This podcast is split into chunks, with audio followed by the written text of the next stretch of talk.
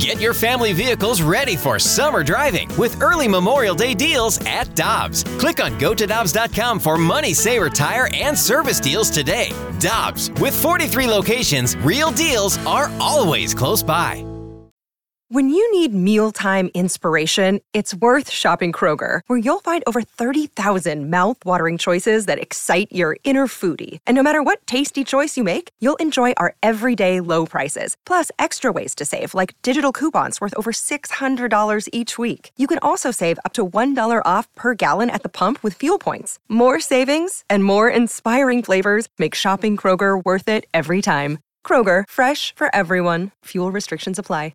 Time now for the balloon party on the Tim McKernan podcast. Presented by Dobbs Tire and Auto Centers on 101 ESPN. Yes, yes. Welcome in to Tim and Boy on 101 ESPN. Love it. I think that's going to take. Uh, my name is Timothy Michael McKernan, standing across from me wearing his best fans in baseball hooded sweatshirt, which can be found on tmstlshop.com. Action Jackson. That's a sharp look, Jack. Telling me, you know what? You're rocking a sharp uh, hoodie as well. I am. Well, I'm uh, GQ smooth. I've got so much that this is a case where I wish we had a few hours because I, I could go and I go, I go, I go, and I go, and I go, and I go. So I'm just going to get right into it. Blues Leafs. Joe Buck podcast. What's up? Joe Buck on the Tim McKernan Show podcast. You can listen to the whole thing. We've got some clips of it. Juwan Howard. Got that. Randy Karraker and I were just talking about what he, I know, spent a good amount of time on Karraker and Smallman on Cardinal accessibility. I think it's a great topic. I'm looking forward to talking about that with the audience. I don't even know what else. What else? I mean, I feel like I'm leaving things out, but I've got all of that, and we're gonna we're gonna jam it into Tim and Boy. Yeah, we have the Orenberger apology about. That's right. Yeah. So the uh, the the Pat Pat Mahomes uh, allegations. You want to be Patrick or Pat? I feel like one tricked me up, and I knew Matthew Stafford wanted to be Matthew. I think he wants to go be Pat. I don't think he. In- I don't think he has like a big preference though. Okay, but Matthew Stafford really wants Yes. to be Matthew. Right. Some people are like that. Okay, I so like we got. I. I don't know how we can possibly get into it all, but I'm going to attempt to do it. And you just cut off my mic when we got to go to a break because I'm just going to get going. It's going to be like uh, the St. Louis Mad Dog Russo show. Uh, Jackson, did you watch the Blues and Leafs? And I'm going to own your soul, so don't lie. No, Okay. No, I did not. I didn't watch. I mean, I saw. I was at a bar. You I saw that the, the game existed. I was like, I saw. I wasn't like hearing the broadcast, but I could see it up on the TV. So All right. I guess I watched it, but not really. No, I think I think those texting in six five seven eight zero and they're already ready on the Air Comfort Service text line will say that counts as a no, and I will agree with the audience on that. But um, that was now. Whereas you were treated to that debacle that was the Blues and Canadiens on Thursday night, this was a Jim Dandy. So it's a shame that you didn't know. watch this one. First off, you have a high-powered offense in Toronto. They let more people in a building in Canada on Saturday night. It's hockey night in Canada, and the th- here's the here's my biggest takeaway from it. Biggest biggest takeaway because again, I'm always trying to go macro. The fact that I felt like I knew, and I think I said this on Friday after the Montreal debacle. The Blues have the ability that after they lay an egg, that they respond. And if you're a wagerer, it's a good thing to know. Now, it sucks that you have what happened on Thursday happen, but then you kind of know they're going to p- come out and play a good game. And that was against a good team, too. And on top of it, it wasn't like, you know, first off, no Tarasenko. And secondly, it's a 3 3 game. And then they just absolutely shipped it. And the Saad goal was a thing of beauty. The Saad goal is something that if I would have executed it on like PS4, I would play, re- I'd, I'd like screenshot it and, Yeah. and put it on Instagram. Like, take a look at this pass. Parayko to Perron to Saad. Beautiful. And that gives them the go ahead goal. So it was a thrilling game. It was a bounce back game. It was a response game. Ryan O'Reilly talked about that after, that they were disappointed in the way they performed, even though they got the point. Everybody would agree that that wasn't what they wanted to do against Montreal. And they responded against a very good team. So, Jackson, from that standpoint, you would have been rewarded had you watched that game. And it's unfortunate. You, the first ever hockey game you watched, which was this past Thursday night against Montreal, was as bad as it was. That that is not true. It's not the first hockey game I've ever watched, but It's it, the second. it was the first one I've watched this season. Oh, God. But I'll watch again. From the 317, you suck, Jackson. Where's that? 317. Uh, let's see. Uh, yeah, where's the 317? I initially was about to say 314, and then I'm like, oh, 317. Um, you can uh, text in 65780. Indy. Indianapolis. We're very Tim and Boy is big. And there's Tim and Boy billboards in Indianapolis. Hey, if you guys listen to Tim and Boy in St. Louis, a lot of Colts talk and Pacers talk. Uh, what do you think about the Caris LeVert trade? Your thoughts? Six five seven eight zero. So uh, the Blues get the win uh, off tonight. Philadelphia tomorrow, and then back on home for a Friday night affair against Laze Sabre former Blue Tage Thompson with the uh, hat trick against the Avalanche. So they're in town on Friday night. And of course, the game against the Flyers you can catch right here on 101 ESPN pregame at 5 p.m. Blues and Flyers. And then they head back home to uh, take on the Sabres with a rare Friday night festivity. All right. In addition to that, Jackson, uh, Joe Buck on the Tim McKernan Show podcast people uh, who have been loyal listeners of both TMA and my podcast say, Hey, I'd like you to get guests back on. I said, I can't wait to get guests back on. So we uh, started the process with Joe Buck. And uh, one of the topics, as you can imagine, now we got into a bunch. This is about as much sports as we got into on the podcast, which you're going to hear on Balloon Party. Um, and that is uh, the work stoppage in baseball, but the change in the game, the change in the game. Uh, Joe called his first World Series in 1996. And I don't know how everybody listening to the show feels, but from my standpoint, the game has changed significantly in 25 years. And I was curious what he thought about. So here's what Joe Buck had to say on the work stoppage and also on the state of the game. You can listen to the entire interview on the Tim McKernan Show podcast, which is available on the TMA STL app or on iTunes, Spotify, wherever it is you may podcast. Jackson, go ahead and play, sir. All right, I want to ask you a couple of things um, that I, I, know that you get asked a lot, but I but I was hoping you could maybe give me just take take the guard something down. new. Uh, yeah, like like when you said about uh, when you were on when we went through when we went through the club championship thing. Um, with regards to baseball, now you know as we or as we were talking there in a work stoppage, I'm curious on this because I'm sure you go. People ask you, well, when's it going to be over? As if you have any clue or uh, you know any any preference one way or the other. I'm sure sooner rather than later. But from your perspective, how has the game changed since you called your first World Series in 96 versus now? Because for me personally, and I know you can't say this, but it, it seems like it's it's changed to the sense that I'm not as into it as I was. And I'm sure that comes with age, but I also feel the game has changed. Totally. You're calling World Series. What do you what do you see there? And what can they do to perhaps re-engage. Well here's the funny thing and, and this is a new phenomenon that I, I think john smoltz and i really have found out i don't want to say the hard way because i don't on many levels i don't really care because i've done it long enough and i've done 24 world series and next year will be my 25th and and eh, eh, that's the way that math works out. Uh, and i'm just like hey I, i'm i'm allowed to have an opinion too and and I, baseball is well aware that something has to change with once the inning starts. Like they forever they've been worried about time of game. Uh, we got the time of game from 3 hours and 6 minutes down to 3 hours and 2 minutes on average. Who cares? That's not the issue. That's uh, NFL games are 3 hours. Nobody complains that the game's too long. That's not the problem. The problem is and the players know this, the owners really know this is the lack of action and and it's become so analytically driven it just shows in some ways how smart analytics are because they have ways of putting nine guys out there to give that defense the best chance to make plays on baseballs except for the ones that fly over the wall. And so consequently you know with the shifts and everything else that had happened uh, there's a lot less action. And you know you're asking me this at a great time because last night I hosted an event for Ozzie yep. uh, downtown where you see the 1982 team come to life. He had the infield there with him. Whitey was there at the age of 90. And uh, Keith Hernandez was there via satellite. He just had hip surgery and it killed him to not be there.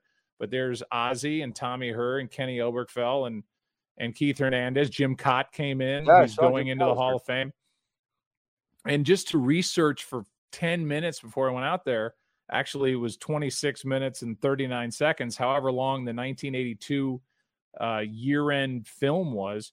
You start looking at, at what baseball was in the early 80s, and it's an entirely different game. The Cardinals were a thrilling team, and they yeah. hit 67 home runs as a team that year. Tommy Herr in 1985 drove in 110 runs and hit eight home runs. He's the wow. last National Leaguer to knock in over 100 runs with less than 10 home runs. And that's because they got guys on base, they moved them over, they got runs driven in without benefit of a hit, without waiting for the long ball. What I started to say earlier was for some reason now, if John Smoltz or I say anything like this game needs to look at the lack of action and and you know analytics are great. I mean, even Whitey was talking about analytics are great, but that can't be the only thing you look at to make a lineup or to make in-game decisions. And and then all of a sudden we're the get off my lawn guys, and and you hate the game. It's actually the op the opposite.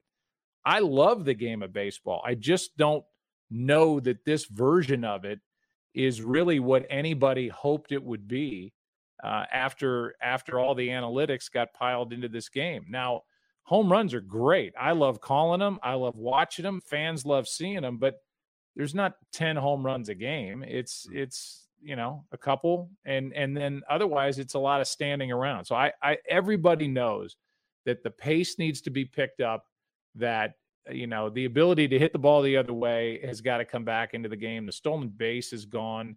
Um, th- there are little subtle things that always added up to make baseball great that have been kind of phased out because of the way it's played now. And uh, you know, Whitey talked about it with me last night. He's still so sharp and so uh, in love with the game.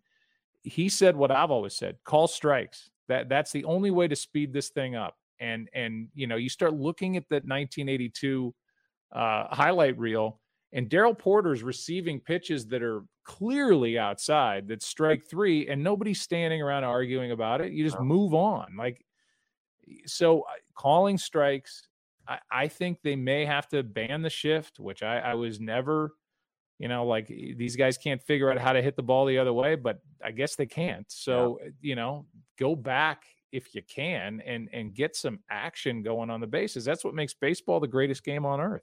So, do you think that anything will come out of the work stoppage with regard to on-field play that could help the game? Is that one of the things you think could come out of it, the banning of the shift, or do you think they're just going to try to settle economics and then just get through this? I, I, think the economics are such a big part of it that this other stuff probably gets lost in the wash. But yep. you know this as well as I do. The commissioners had the ability over the last couple of years to institute some things, and he didn't do it, like pitch clock and and banning shifts. I know they want to make bigger bases. Um, which I guess is something that they can agree to on. Uh, but for the most part, you know, the universal DH that'll be in there, but but it's more economics and when can a young player earn more money in arbitration, and when is a player free to be a free agent, and those those two pieces are so far apart at the at the moment. You know, the the actual on field product and and what they could change to to expedite the action or ramp up the action. I I, I hope it gets talked about, but I, I don't know that it will.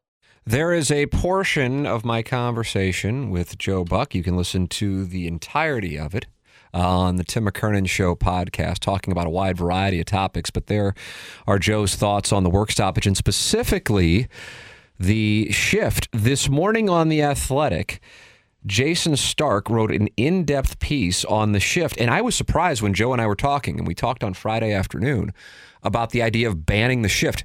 Uh, truthfully, it's the first time I had heard somebody of Joe's stature talk about the legit possibility of banning the shift. Stark goes into it, and the numbers that he presents in this article are stunning. I will have those for you on the other side of the break. In addition to that, coming up, uh, Patrick Mahomes uh, was reported to have scolded his fiance and his brother about their sideline and social media antics, except the report was false. You will hear the apology from the person who made the report, and we will go further into the ramifications of said allegations coming up, plus a what'd your grandma think? for the ages from a player the Blues just went up against on Saturday night. That's all coming your way here on 101 ESPN. We're right back to the balloon party on the Tim McKernan podcast. Presented by Dobbs Tire and Auto Centers on 101 ESPN. Welcome back to 101 ESPN. Tim McKernan with you. Action Jackson on the ones and twos. He did not watch the Blues. Will he watch tomorrow night? Yes? No? Yeah, I'll watch the game against Got the high Flyers. pitch, so I'm going to come over the top. I have eight high, eight three off, and I'm still coming over the top. No, So I'll, just I'll- deal with it. I will watch it. I will watch it. I like watching the Flyers. They got great uniforms. Big fan You of can uniforms. text in on Jackson's wanting of watching the Blues game because of the Flyers uniform. 65780. We are fresh off of playing a clip of my podcast interview with Joe Buck. You can listen to that, the Tim McKernan Show, uh, in its entirety, just debuted this morning. And if you are just joining us, he talked about uh, the state of the game, specifically how it's changed since he called his first World Series, which was in 1996, the Braves and the Yankees. The Cardinals led the Braves 3 1 before they went on to come back and outscore them about 71 to 2 in the final three games of that series. And then they had a lead on the Yankees, and then the uh, the famous home run. You know who hit that home run, Jackson? You were you were not even alive. But let's see if you know some random, obscure baseball history from the 1996 World Series. A famous home run that turned the World Series. for the Yankees. That's right. Aaron Boone. Ooh.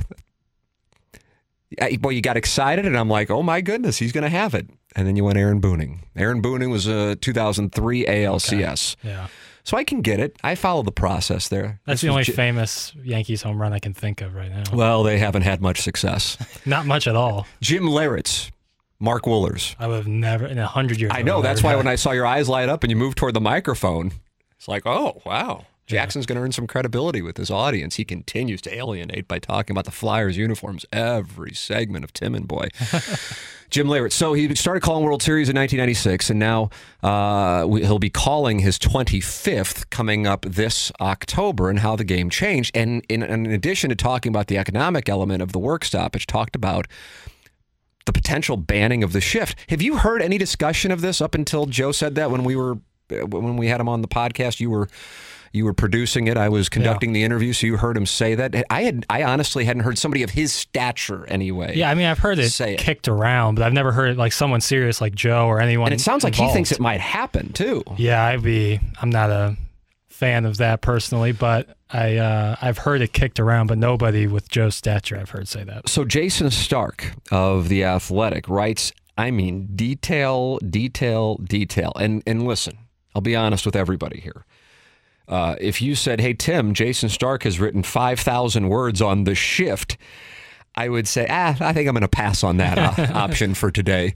Uh, but uh, having read, uh, and I haven't read all of it yet, uh, but uh, having read a good portion of it, I got to tell you, the data is fascinating, especially it ties into what we just played and what is going on this week in Jupiter, Florida. And that is not the Cardinals working out, that is baseball, both the owners and the players meeting through their various mediators to try to come to a solution on the work stoppage and whether or not they will tend to the on field activity in addition to the economic issues plaguing the game. And so Stark lays out a few data points that I think, even if you were like, I don't care, you will be at least uh, enamored in some capacity by because the data is overwhelming. Is it true teams now shift on every pitch? Uh, he says they do not. But if it seems like it, there's a good reason that it seems like they do. In the big leagues, there were nearly nine times as many shifts last season as there were in 2013. Uh, Jackson in 2013. Uh, infields defended on the sh- with the shift 6,882 times. In 2021, they shifted 59,062 times. Oh my god. That means more than 51% of all balls put in play last year were hit into a shift. That's just the balls put in play. Uh, do shifts actually work? Uh, and Bill James wrote in the Bill James Handbook, per Jayson Stark on The Athletic, 22% more hits were taken away by the shift than given away by the shift last season. The league wide batting average dropped by four points last year based solely on hits turned into outs by the shift. 4,802 hits were taken away by balls hit into the shift in 2021. that far outweighed the 3,946 outs given away by what James described as defenses that shifted and got too clever for their own good. Uh, Joey Gallo said the following I think most hitters are pretty adamant on the shift that they have to do something with it. I don't really see many hitters going, the shift's pretty awesome, man. They need to keep that. I think people understand that hitting is hard enough, but when you have guys standing in different positions where it makes it almost impossible to get hits, that it makes it even harder. Obviously, that's Joey Gallo talking about the shift. Our front office is fighting to save this shift. Uh, Stark talks to a couple of club officials. Uh, anonymously, quote, let me put on a different hat and say, I think we all have a responsibility to look out for the best interest of the game. Anything that they believe increases the entertainment value of the sport deserves our consideration. And then another, another club official says, My position is always tell me what the rules are and we'll play by the rules. The NFL and NBA change the rules all the time. Why shouldn't baseball be able to do that if it ma- makes our game a better product? So, with regards to that, the conversation arrives at what would you like? What would you, as a fan, like? And what, perhaps, if it differentiates, do you think is in the best interest of the game? Perhaps you think, well, I think they should be able to keep the shift, but you know, now that you present that data and it started in 2013 and you see how it's gone from about 6,000 to 59,000 in 2021 as far as number of shifts, maybe that has played a role in feeling like the game has gotten slower, even though it hasn't really gotten all that much slower. And as Joe pointed out, and I don't know if it was in that portion of the podcast, Jackson, or at a different point in the interview, uh, yeah, they reduced the game time from three hours and six minutes to three hours and two minutes, Right. but it still feels like it's moving at a glacial pace. And college football games are going three and a half hours, and NFL games go three plus hours, but you don't really hear people complaining about the length of those games. Why? Because they're entertained. That means that's the core issue. You can try to fix four minutes off the time of the game, but if it's boring, it's boring. It can be an hour's worth of boredom or four hours worth of boredom. It doesn't matter. Now, do I think the shift is the reason for it? I don't. I, I honestly didn't even cross my mind in a serious standpoint until Joe brought brought it up, and then I was reading Stark's data points in the Athletic. I love the stolen base, and mm-hmm. Joe, in talking about the 1982 reunion he hosted with Ozzie Smith and Ken Oberkfell and Keith Hernandez and Jim Kaat and Tommy Herr, that's what I loved. I'd like to see that brought back in because that's movement, that's some athleticism, that's excitement, that's the issue, that's the thing that I that, that made me a baseball addict growing up. But they changed rules, they changed parks to make it uh, negative EV, for lack of a better term, to risk an out and lose a base runner on the base paths. And so the stolen base has essentially died. With regards to the shift specifically, you are against them getting rid of the shift. You are against them outlawing the shift. I just want to make sure I understand your position. I am, but that data is very interesting because you say what 4,000 hits were taken away due to the shift. That's a lot of time where the ball would be live, and that's what action is. The action comes when the ball is live. And if you have 4,000 hits being taken away, that's a con- considerable amount of minutes that the ball is not in play. Therefore, what people I believe would attribute to the reason baseball is viewed as boring is that the ball is often not in play. So that is an interesting point, but I think I'm still against banning the shift. You see, my thesis has been, and, and it's not that I know it, hence thesis, has been that we are now programmed, and in programmed makes it sound like it's active. So subconsciously Yeah. manipulated by the technology of the day with take your pick of Twitter, Instagram, Facebook, TikTok, uh, whatever, that you can go online or go on an app and immediately get exactly what you want, your dopamine rush, and to sit through the rest of it is a ponderous exercise. Certainly. And baseball has more of the quote unquote rest of it than any of the other sports. Baseball essentially is the rest of it. But that's what I loved. I love sitting with somebody, having a drink, and BSing, and then you have some action. Yeah.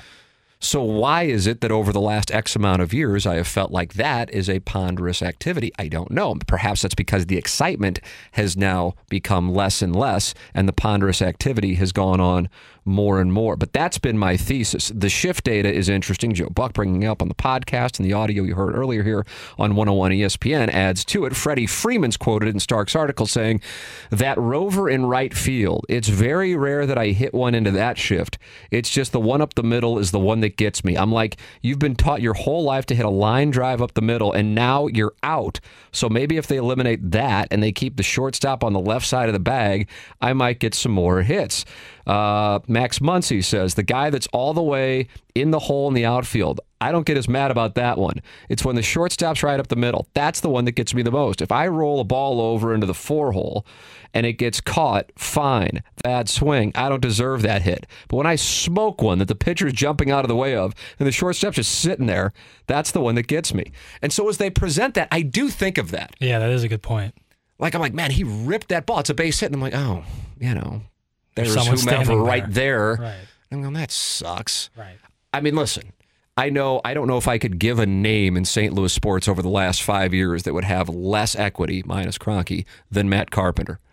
But the shift ended Matt Carpenter. Absolutely. And m- most of us, well, I don't say most of us, I will speak for myself. I said, man, I'd just like to see him work on hitting the ball the other way, you know, or lay down some bunts. And it's just not necessarily as easy as we sit here and make it sound like that you can just automatically just learn to do that. It's not like Carpenter's the only guy who didn't figure out how to start hitting the ball the opposite way. These guys are firing it now in the mid 90s. And of course, there's sick movement on it. So it's not like, oh, just let me just flare it over like I'm Tony Gwynn or Wade Boggs. But overall, I'm curious if this is even in play. And I don't know how much of uh, the Buck interview uh, the audience has had a chance to listen to, but it's his opinion that they have so many economic issues that he thinks, as you may have heard earlier in the show, that the, the baseball on field issues might just get lost in the shuffle. But that's the issue. You might quote unquote tend to the economic issues, but the game's problems are not just economics. And you might have a billion dollar television contract that you can work off of, which I know Randy Karraker spent a good amount of time on Karraker and Smallman talking about this morning and on social media this weekend.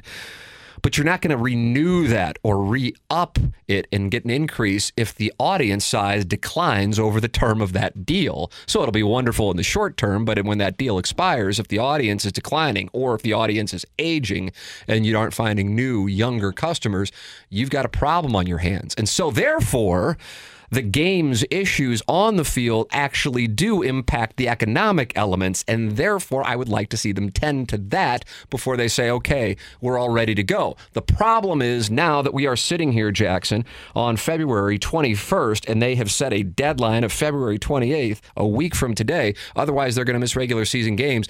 I worry that they're going to rush this thing, just tend to the economics, and then the game that we see will essentially be the exact same thing we saw last year, except with the National League having a designated hitter. And if anything, I don't think that's a solution, although I recognize some people like it. It doesn't tend to the overall game because it's not like people are loving the American League game. Your thoughts are welcome. 65780 65780 zero is how you can text in the Air Comfort Service text line. All right, we had a gentleman who was hosting a show, uh, I think in San Diego. I think is where he is. Is that where he is, Ornberger? Uh, and he reported uh, that Patrick Mahomes uh, had sat down his fiance and his brother and said, "Enough. You're not allowed to come to Chiefs games next year." Uh, because of the antics, the social media, it was becoming a distraction, and he was blaming the Bengals' loss on on his brother and his fiance after a clip of them, uh, you know, if you wanted to read into it, getting in an argument at a Texas Tech basketball game where Mahomes played college uh, football. That he, that this is now a, real story. Problem is, it wasn't a real story, and uh, you will hear from the gentleman who reported and uh, and elaborate with this on a column from the Kansas City Star. I have that next for you coming up here on 101 ESPN. This is Balloon Party on 101 ESPN. We're right back to the balloon party on the Tim McKernan podcast, presented by Dobbs Tire and Auto Centers on 101 ESPN. I didn't just hear you lead your Sports Center update with the score of the NBA All Star game. Uh, you'd be mistaken because I did. Six five seven eight zero. And I notice when Illinois wins, it isn't mentioned. When Illinois loses, it's mentioned. They win in East Lansing yeah. this weekend. Missouri got to play twice since we last did the show. Uh, you know, the old twin bill over the weekend against Mississippi State. I believe went 0 for 2. Uh, yeah, that would be accurate, but that's just pure coincidence. There's, I so I'm starting. I'm starting to feel like there might be something going on here. I, I wouldn't read too much into it. I just okay. think it's it's pure coincidence. Yeah, we uh, let off the Sports Center update this morning with the NBA All Star Game score. That's what I heard. I mean, I'm, I'm almost certain I heard the thing. All right, here, this, this is something that, that gets me going, Jackson. I, a lot of things get me going, I guess, now that I think about it, but this gets me going.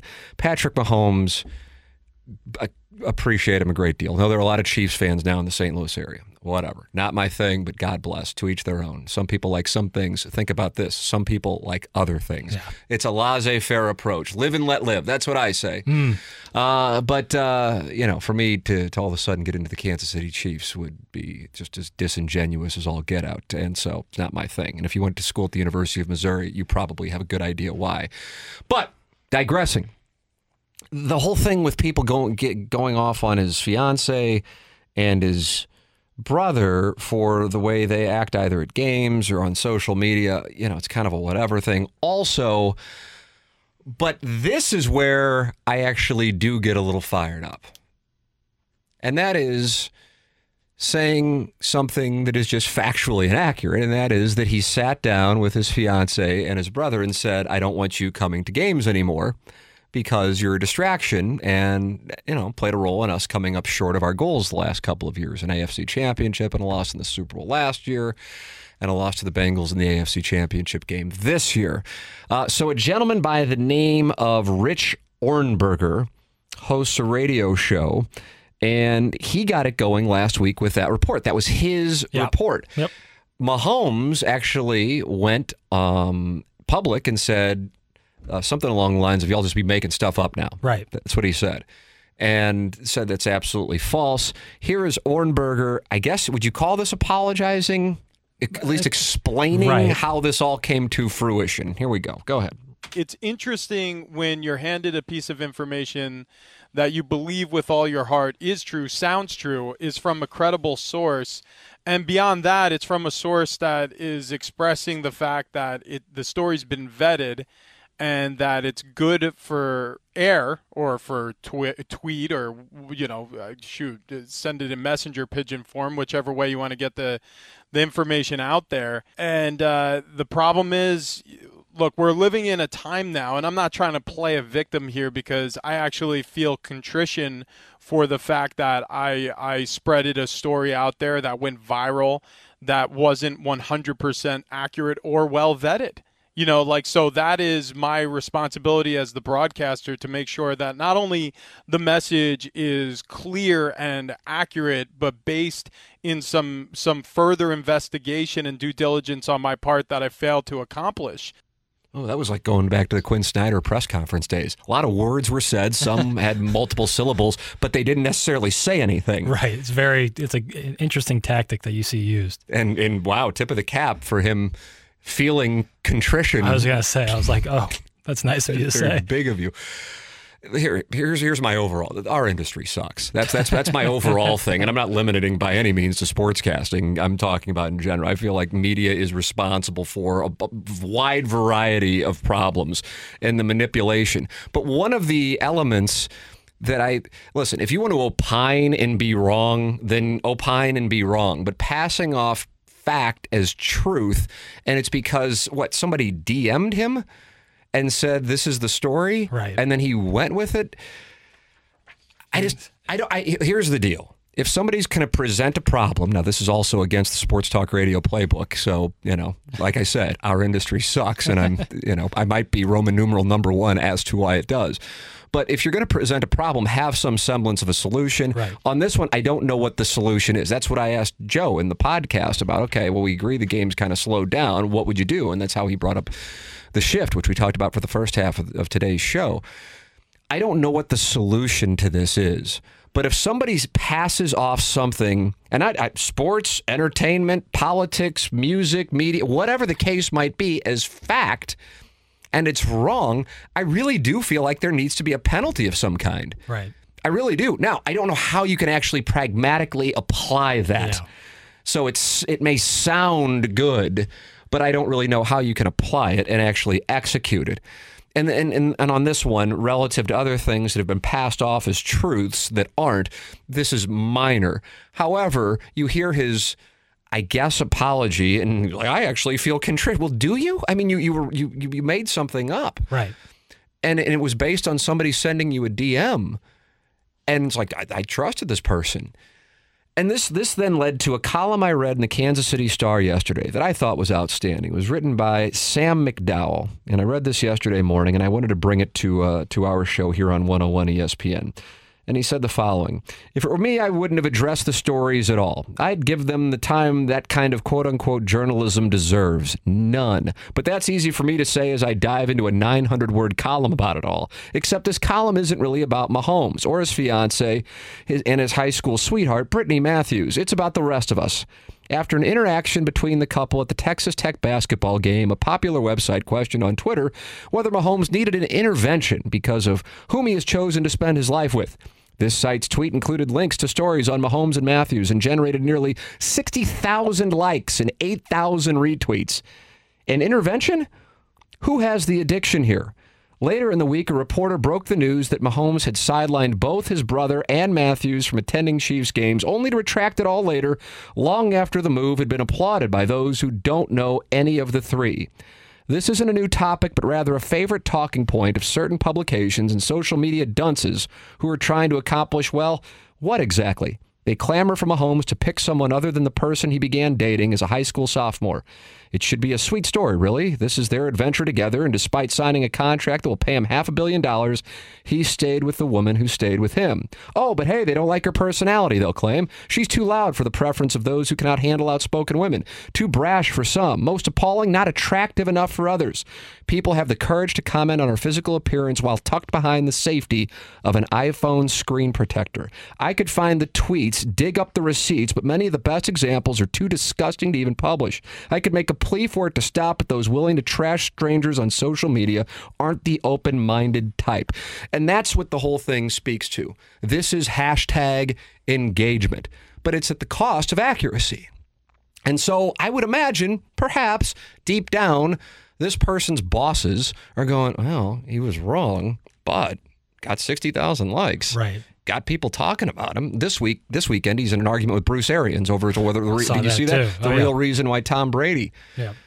somebody can have the most asinine opinion in the world because they may think my opinion's asinine and I am all for it. Express away. That's the game, man. Like it or not, but that's the game. To me, that's freedom of expression.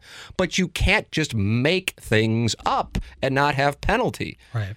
Now, I don't know what the realistic penalty is for somebody passing along something without vetting it. We were taught at the University of Missouri Journalism School that you always confirm with not one, but two sources before you pass it along. That's the way to handle it. And in this case, something that in the whole scheme of things is a minor deal. But for Patrick Mahomes and his fiance and his brother, I'm sure they wouldn't tell you it's a minor deal. This is inaccurate and it was easily preventable. But it goes on so often. It's just a rare occurrence where you're seeing it in the sports arena and in a team for, for a team that a lot of people in the St. Louis metropolitan area have adopted over the last five years. But it really, really irritates me. And I think I'm probably in the minority by how much it bothers me. But I think it bothers me because I view it as one of the issues that uh, society in general, American society in general, is experiencing. And that is just, uh, oh, well, no accountability for just making crap up. But did it get engagement? Did you get your likes? Did you get your likes? That's what it comes down to. Yeah, hundred percent. I've thought for a, a longest time it was super weird how we preach about not being bullies and being nice to people and kindness, yet people will just destroy these two people who are just supporting either their fiance or their brother at a sporting event.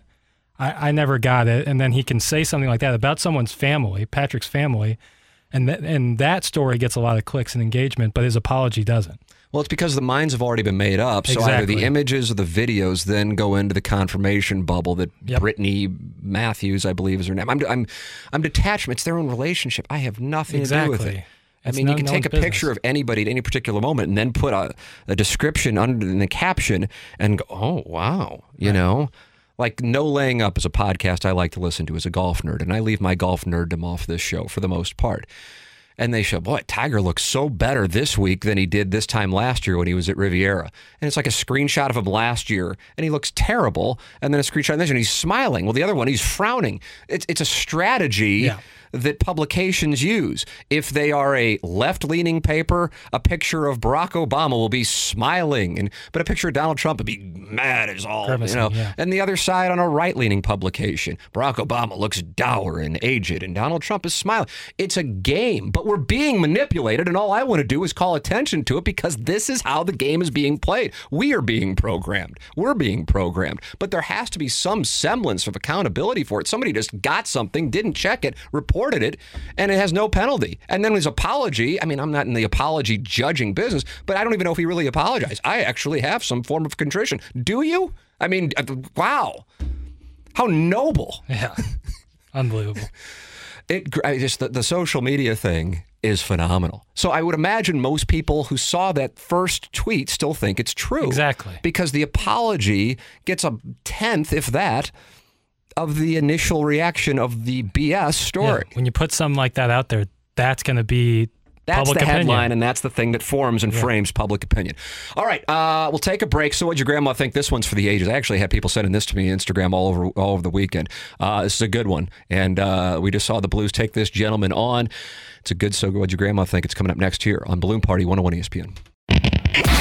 We're right back to the balloon party on the Tim McKernan podcast. Presented by Dobbs Tire and Auto Centers on 101 ESPN. Sometimes the media asks bad questions. Not, not a good question. Like, Coach, uh, how cool was it that it was a Wisconsin player that uh, sank the winning shot? Well, they're all Wisconsin players. or I'm doing a story about New Year's resolutions, and I was just wondering if you had any you wanted to share with your fans and our readers. Yeah, no, not right now. Okay, thanks. and when that happens, players will fire back. What? Bro, what are you talking about, man? Stop asking me stupid questions. Now it's time for So what'd your grandma think? I'm waiting for the time where I get irritated by the open, but I still giggle like a like a cute little boy scout is what I look like over here right now. It's just a little smaller than one. uh, Jackson, the Blues beat Auston Matthews on Saturday night. You didn't see a second of it because you were watching Mississippi State game film for the Sunday night tilt. Yeah, getting ready. Uh, uh, here is Auston Matthews following uh, the game against the Penguins the Leafs played on Thursday night, in which, as uh, Panger said, hey, he lost a chiclet. Do you have any idea how it happened? I mean, is this awkward? Are you so locked in on Sid there? Yeah, I know. I saw the crossbar and I just decided, you know, I think it'd be a great idea if I just put my face right through it and see what happens. So, yeah, great question.